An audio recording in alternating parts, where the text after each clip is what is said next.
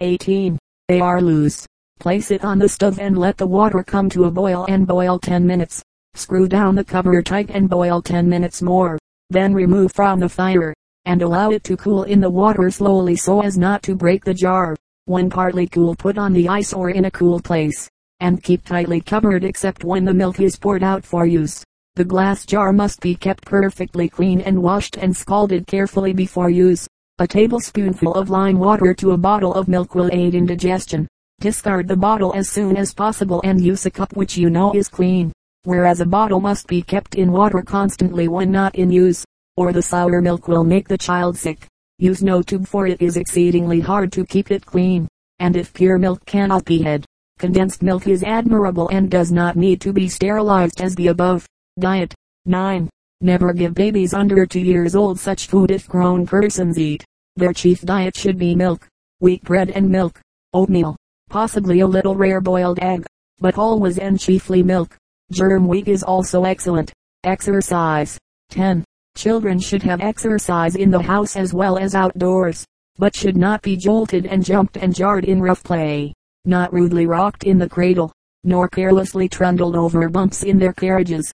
They should not be held too much in the arms, but allowed to crawl and kick upon the floor and develop their limbs and muscles. A child should not be lifted by its arms nor dragged along by one hand after it learns to take a few feeble steps. But when they do learn to walk steadily it is the best of all exercise, especially in the open air. Let the children as they grow older romp and play in the open air all they wish. Girls as well as boys. Give the girls an even chance for health, while they are young at least and don't mind about their complexion. Infant teething. 1. Remarkable instances. There are instances where babies have been born with teeth, and, on the other hand, there are cases of persons who have never had any teeth at all, and others that had double teeth all around in both upper and lower jaws. But these are rare instances, and may be termed as a sort of freaks of nature. 2. Infant teething.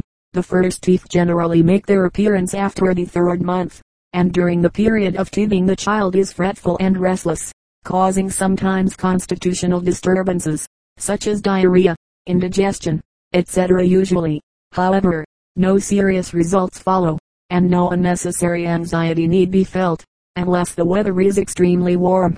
Then there is some danger of summer complaint setting in and seriously complicating matters. 3. The number of teeth. Teeth are generally cut in pairs and make their appearance first in the front and going backwards until all are complete. It generally takes about two years for a temporary set of children's teeth. A child two or three years old should have 20 teeth. After the age of seven they generally begin to loosen and fall out and permanent teeth take their place. 4. Lancing the gums. This is very rarely necessary. There are extreme cases when the condition of the mouth and health of the child demand a physician's lance but this should not be resorted to, unless it is absolutely necessary. When the gums are very much swollen and the tooth is nearly through, the pains may be relieved by the mother taking a thimble and pressing it down upon the tooth. The sharp edges of the tooth will cut through the swollen flesh, and instant relief will follow. A child in a few hours or a day will be perfectly happy after a very severe and trying time of sickness. 5. Permanent teeth. The teeth are firmly inserted in sockets of the upper and lower jaw. The permanent teeth which follow the temporary teeth, when complete, are 16 in each jaw, or 32 in all. 6. Names of teeth. There are four incisors front teeth, four cuspids eye teeth, four bicuspids grinders, and four molars large grinders, in each jaw. Each tooth is divided into the crown, body, and root. The crown is the grinding surface, the body the part projecting from the jaw is the seat of sensation and nutrition. The root is that portion of the tooth which is inserted in the alveolus. The teeth are composed of dentine ivory and enamel. The ivory forms the greater portion of the body and root, while the enamel covers the exposed surface. The small white cords communicating with the teeth are the nerves. Home treatment for the diseases of infants and children. 1. Out of every 1,000 persons that died during the year of 1912, 175 did not reach one year of age, and 244 died under five years of age. What a fearful responsibility therefore rests upon the parents who permit these hundreds of thousands of children to die annually. This terrible mortality among children is undoubtedly largely the result of ignorance as regarding to the proper care and treatment of sick children. 2. For very small children it is always best to use homeopathic remedies. Colic. 1. Babies often suffer severely with colic. It is not considered dangerous, but causes considerable suffering. 2. Severe colic is usually the result of derangement of the liver in the mother, or of her insufficient or improper nourishment, and it occurs more frequently when the child is from 2 to 5 months old. 3. Let the mother eat chiefly barley, wheat and bread, rolled wheat, graham bread, fish, milk, eggs and fruit. The latter may be freely eaten, avoiding that which is very sour. 4. A rubber bag or bottle filled with hot water put into a crib, will keep the child, once quieted, asleep for hours. If a child is suffering from colic, it should be thoroughly warmed and kept warm. 5. Avoid giving opiates of any kind, such as cordials, Mrs. Winslow's soothing syrup, mother's friend, and various other patent medicines. They injure the stomach and health of the child, instead of benefiting it. 6. Remedies. A few tablespoonfuls of hot water will often allay a severe attack of the colic. Catnip tea is also a good remedy. A drop of essence of peppermint in 6 or 7 teaspoonfuls of hot water will give relief. If the stools are green and the child is very restless, give chamomilla. If the child is suffering from constipation, and indigested curds of milk appear in its feces, and the child starts suddenly in its sleep, give nux vomica. An injection of a few spoonfuls of hot water into the rectum with a little asafoetida is an effective remedy, and will be good for an adult. Constipation. 1. This is a very frequent ailment of infants. The first thing necessary is for the mother to regulate her diet. 2. If the child is nursed regularly and held out at the same time of each day, it will seldom be troubled with this complaint. Give plenty of water. Regularity of habit is the remedy. If this method fails, use a soap suppository. Make it by paring a piece of white castile soap round. It should be made about the size of a lead pencil, pointed at the end. 3. Avoid giving a baby drugs. Let the physician administer them if necessary. Diarrhea. Great care should be exercised by parents in checking the diarrhea of children. Many times serious diseases are brought on by parents being too hasty in checking this disorder of the bowels. It is an infant's first method of removing obstructions and overcoming derangements of the system. Summer complaint. 1. Summer complaint is an irritation and inflammation of the lining membranes of the intestines. This may often be caused by teething, eating indigestible food, etc. 2. If the discharges are only frequent and yellow and not accompanied with pain, there is no cause for anxiety, but if the discharges are green, soon becoming gray, brown and sometimes frothy, having a mixture of phlegm, and sometimes containing food indigested, a physician had better be summoned. 3. For mild attacks the following treatment may be given. 1. Keep the child perfectly quiet and keep the room well aired. 2. Put a drop of tincture of camphor on a teaspoonful of sugar. Mix thoroughly, then add 6 teaspoonfuls of hot water and give a teaspoonful of the mixture every 10 minutes. This is indicated where the discharges are watery, and where there is vomiting and coldness of the feet and hands. Chamomilla is also an excellent remedy. Ipecac and Nux vomica may also be given. In giving homeopathic remedies, Give 5 or 6 pellets every 2 or 3 hours. 3. The diet should be wholesome and nourishing. For teething, if a child is suffering with swollen gums, is feverish, restless, and starts in its sleep, give nux vomica. Wordworms, pinworms, and roundworms are the most common in children. They are generally found in the lower bowels. Symptoms, restlessness, itching about the anus in the forepart of the evening, and worms in the feces. Treatment, Give with a syringe an injection of a tablespoonful of linseed oil. Cleanliness is also very necessary. Roundworms. A roundworm is from 6 to 16 inches in length, resembling the common earthworm. It inhabits generally the small intestines, but it sometimes enters the stomach and is thrown up by vomiting. Symptoms, distress, indigestion, swelling of the abdomen, grinding of the teeth, restlessness, and sometimes convulsions.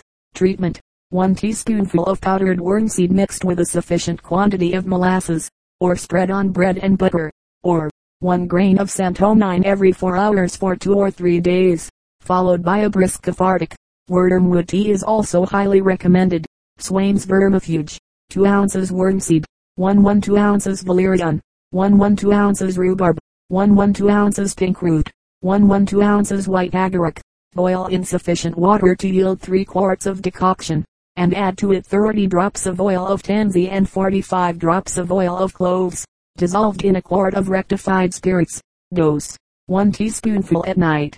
Another excellent vermifuge, oil of wormseed, 1 ounce, oil of anise, 1 ounce, castor oil, 1 ounce, tinct of myrrh, 2 drops, oil of turpentine, 10 drops. Mix thoroughly. Always shake well before using. Give 10 to 15 drops in cold coffee, once or twice a day. How to treat croup spasmodic and true. Spasmodic croup. Definition. A spasmodic closure of the glottis which interferes with respiration. Comes on suddenly and usually at night. Without much warning. It is a purely nervous disease and may be caused by reflex nervous irritation from indigested food in the stomach or bowels. Irritation of the gums in dentition or from brain disorders. Symptoms. Child awakens suddenly at night with suspended respiration or very difficult breathing. After a few respirations it cries out and then falls asleep quietly. Or the attack may last an hour or so. When the face will become pale. Veins in the neck become turgid and feet and hands contract spasmodically. In mild cases the attacks will only occur once during the night, but may recur on the following night. Home treatment.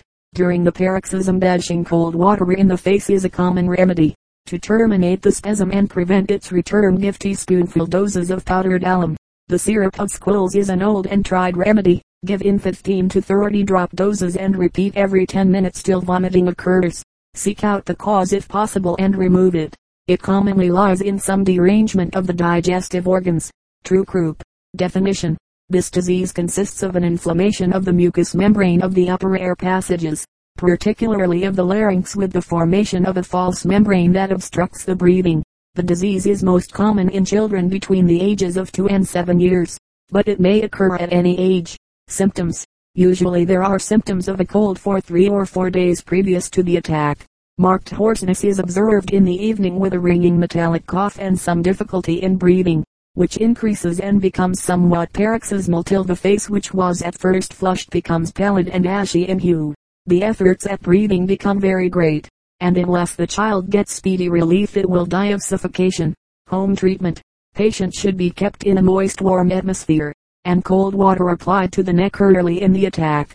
As soon as the breathing seems difficult give a half to one teaspoonful of powdered alum in honey to produce vomiting and apply the remedies suggested in the treatment of diphtheria as the two diseases are thought by many to be identical. When the breathing becomes labored and face becomes pallid, the condition is very serious and a physician should be called without delay. Scarlet fever. Definition. An eruptive contagious disease, brought about by direct exposure to those having the disease, or by contact with clothing, dishes, or other articles, used about the sick room. The clothing may be disinfected by heating to a temperature of 230 degrees Fahrenheit or by dipping in boiling water before washing. Dogs and cats will also carry the disease and should be kept from the house, and particularly from the sick room. Symptoms. Chilly sensations or a decided chill, fever, headache, furred tongue, vomiting, sore throat, rapid pulse, hot dry skin and more or less stupor. In from 6 to 18 hours a fine red rash appears about the ears, neck and shoulders, which rapidly spreads to the entire surface of the body. After a few days, a scurf or branny scales will begin to form on the skin. These scales are the principal source of contagion. Home treatment. 1. Isolate the patient from other members of the family to prevent the spread of the disease. 2. Keep the patient in bed and give a fluid diet of milk gruel, beef tea, etc. with plenty of cold water to drink. 3. Control the fever by sponging the body with tepid water, and relieve the pain in the throat by cold compresses, applied externally. 4. As soon as the skin shows a tendency to become scaly, apply goose grease or clean lard with a little boracic acid powder dusted in it, or better, perhaps, carbolized vaseline to relieve the itching and prevent the scales from being scattered about, and subjecting others to the contagion. Regular treatment. A few drops of aconite every three hours to regulate the pulse. And if the skin be pale and circulation feeble, with tardy eruption, administer 1 to 10 drops of tincture of belladonna, according to the age of the patient. At the end of third week, if eyes look puffy and feet swell, there is danger of acute Bright's disease. and a physician should be consulted. If the case does not progress well under the home remedies suggested, a physician should be called at once. Whooping cough. Definition. This is a contagious disease which is known by a peculiar whooping sound in the cough. Considerable mucus is thrown off after each attack of spasmodic coughing. Symptoms. It usually commences with the symptoms of a common cold in the head, some chilliness, feverishness, restlessness, headache, a feeling of tightness across the chest, violent paroxysms of coughing, sometimes almost threatening suffocation, and accompanied with vomiting. Home treatment. Patient should eat plain food and avoid cold draughts and damp air, but keep in the open air as much as possible. A strong tea made of the tops of red clover is highly recommended. A strong tea made of chestnut leaves, sweetened with sugar, is also very good. 1 teaspoonful of powdered alum, 1 teaspoonful of syrup, mix in a tumbler of water, and give the child one teaspoonful every two or three hours. A kerosene lamp kept burning in the bed chamber at night is said to lessen the cough and shorten the course of the disease. Mumps. Definition. This is a contagious disease causing the inflammation of the salivary glands, and is generally a disease of childhood and youth. Symptoms. A slight fever, stiffness of the neck and lower jaw, swelling and soreness of the gland. It usually develops in four or five days and then begins to disappear. Home treatment. Apply to the swelling a hot poultice of cornmeal and bread and milk. A hot poultice is also excellent. Take a good dose of physic and rest carefully. A warm general bath, or mustard foot bath, is very good. Avoid exposure or cold drafts. If a bad cold is taken, serious results may follow. Measles. Definition.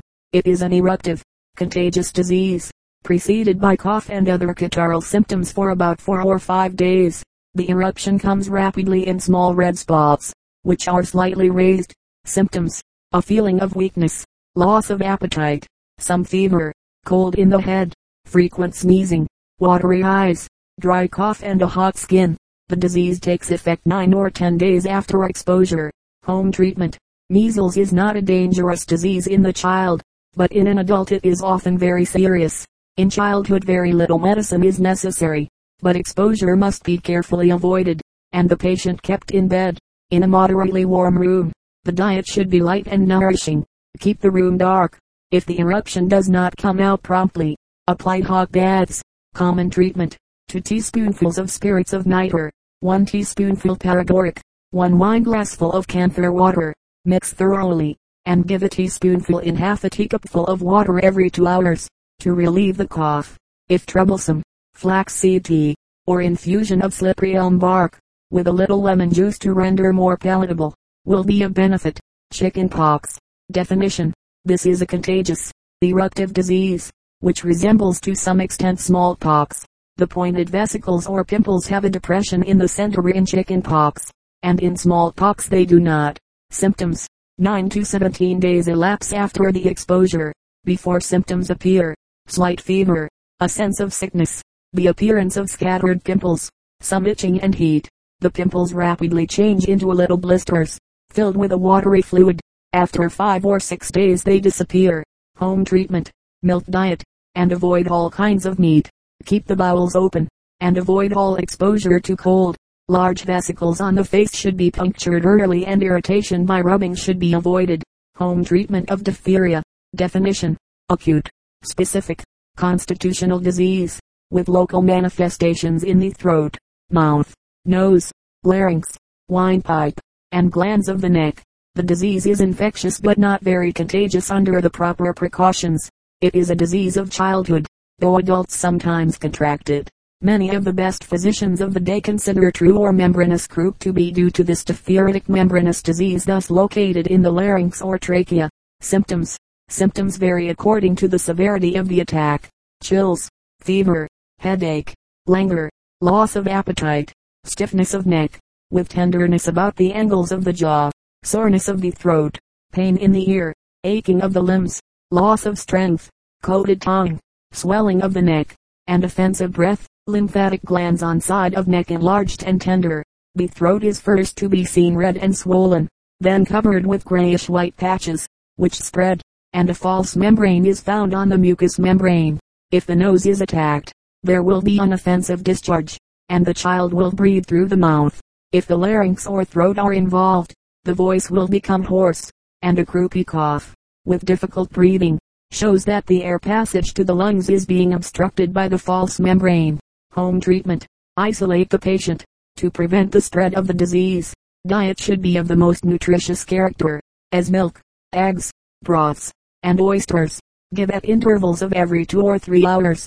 If patient refuses to swallow, from the pain caused by the effort, a nutrition injection must be resorted to.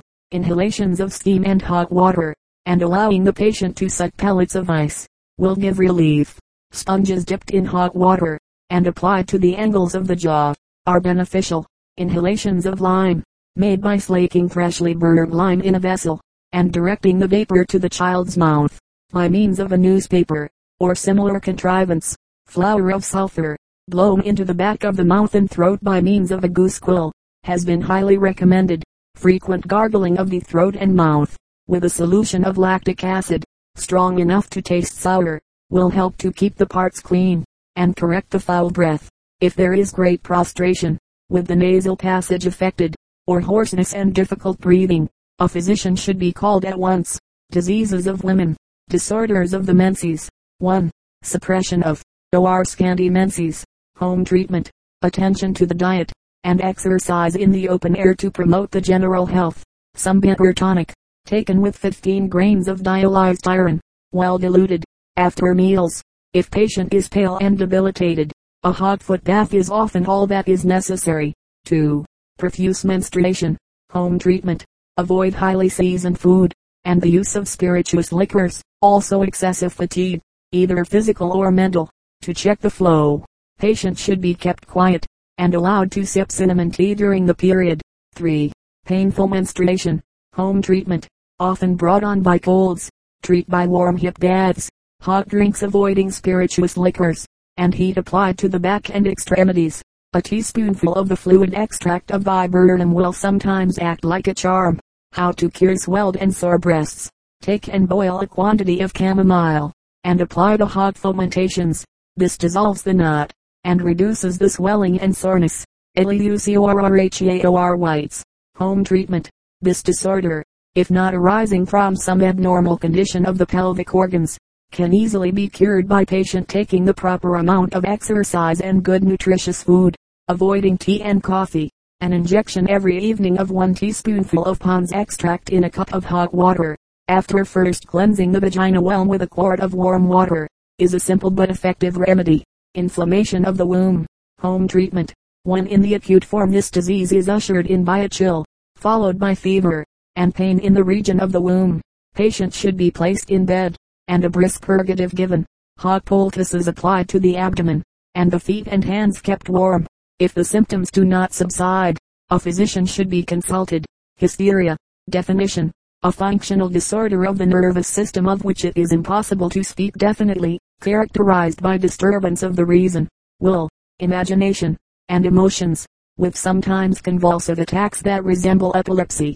Symptoms, fits of laughter, and tears without apparent cause, emotions easily excited, mind often melancholy and depressed, tenderness along the spine, disturbances of digestion, with hysterical convulsions, and other nervous phenomena. Home treatment. Some healthy and pleasant employment should be urged upon women afflicted with this disease. Men are also subject to it, though not so frequently. Avoid excessive fatigue and mental worry, also stimulants and opiates. Plenty of good food and fresh air will do more good than drugs. Falling of the womb. Causes. The displacement of the womb usually is the result of too much childbearing, miscarriages, abortions, or the taking of strong medicines to bring about menstruation. It may also be the result in getting up too quickly from the childbed. There are, however, other causes, such as a general breaking down of the health symptoms. If the womb has fallen forward it presses against the bladder, causing the patient to urinate frequently. If the womb has fallen back, it presses against the rectum, and constipation is the result with often severe pain at stool. If the womb descends into the vagina there is a feeling of heaviness, all forms of displacement produce pain in the back, with an irregular and scanty menstrual flow and a dull and exhausted feeling. Home treatment. Improve the general health. Take some preparation of cod liver oil, hot injections of a teaspoonful of powdered alum with a pint of water, a daily sitz bath, and a regular morning bath three times a week will be found very beneficial. There, however, can be no remedy unless the womb is first replaced to the proper position. This must be done by a competent physician who should frequently be consulted. Menstruation. 1. Its importance. Menstruation plays a momentous part in the female economy, indeed, unless it be in every way properly and duly performed, it is neither possible that a lady can be well, nor is it at all probable that she will conceive. The large number of barren, of delicate, and of hysterical women there are in America arises mainly from menstruation not being duly and properly performed. 2. The boundary line. Menstruation, the periods, the appearance of the catamenia or the menses is then one of the most important epochs in a girl's life. It is the boundary line, the landmark between childhood and womanhood. It is the threshold, so to speak, of a woman's life. Her body now develops and expands, and her mental capacity enlarges and improves. 3. The commencement of menstruation. A good beginning at this time is peculiarly necessary, or a girl's health is sure to suffer and different organs of the body, her lungs, for instance, may become imperiled. A healthy continuation, at regular periods, is also much needed, or conception, when she is married, may not occur. Great attention and skillful management is required to ward off many formidable diseases, which at the close of menstruation at the change of life are more likely than at any time to be developed. If she marry one very young, marriage weakens her system, and prevents a full development of her body. Moreover, such an one island during the progress of her labor, prone to convulsions which is a very serious child dead complication. 4. Early marriages, Statistics prove that 20% 20 in every 100 of females who marry are under age, and that such early marriages are often followed by serious, and sometimes even by fatal consequences to mother, to progeny, or to both. Parents ought, therefore, to persuade their daughters not to marry until they are of age 21. They should point out to them the risk and danger likely to ensue if their advice be not followed. They should impress upon their minds the old adage, early wed, early dead. 5. Time to marry. Parents who have the real interest and happiness of their daughters at heart, ought, in consonance with the laws of physiology, to discountenance marriage before 20, and the nearer the girls arrive at the age of 25 before the consummation of this important rite, the greater the probability that, physically and morally, they will be protected against those risks which precocious marriages bring in their train. 6. Feeble parents. Feeble parents have generally feeble children, diseased parents, diseased children, nervous parents, nervous children, like begets like. It is sad to reflect that the innocent have to suffer, not only for the guilty, but for the thoughtless and inconsiderate. Disease and debility are thus propagated from one generation to another and the American race becomes woefully deteriorated. 7. Time. Menstruation in this country usually commences at the ages of from 13 to 16 sometimes earlier, occasionally as early as 11 or 12, at other times later, and not until a girl be 17 or 18 years of age. Menstruation in large towns is supposed to commence at an earlier period than in the country, and earlier in luxurious than in simple life. 8. Character. The menstrual fluid is not exactly blood, although, both in appearance and properties, it much resembles it, yet it never in the healthy state clots as blood does. It is a secretion of the womb, and, when healthy, ought to be of a bright red color in appearance very much like the blood from a recently cut finger. The menstrual fluid ought not, as before observed, clot. If it does, a lady, during her periods, suffers intense pain. Moreover, she seldom conceives until the clotting has ceased. 9. Menstruation during nursing. Some ladies, though comparatively few, menstruate during nursing. When they do, it may be considered not as the rule, but as the exception. It is said in such instances, that they are more likely to conceive, and no doubt they are, as menstruation is an indication of a proneness to conception. Many persons have an idea that when a woman, during lactation, menstruates, her milk is both sweeter and purer. Such is an error. Menstruation during nursing is more likely to weaken the mother, and consequently to deteriorate her milk and thus make it less sweet and less pure. 10. Violent exercise. During the monthly periods, violent exercise is injurious, iced drinks and acid beverages are improper, and bathing in the sea, and bathing the feet in cold water, and cold baths are dangerous. Indeed, at such times as these, no risks should be run, and no experiments should, for the moment, be permitted. Otherwise serious consequences will, in all probability, ensue. 11. The pale, colorless complexion, the pale, colorless complexioned, helpless, listless, and almost lifeless young ladies who are so constantly seen in society, usually owe their miserable state of health to absent, to deficient, or to profuse menstruation. Their breathing is short they are soon out of breath.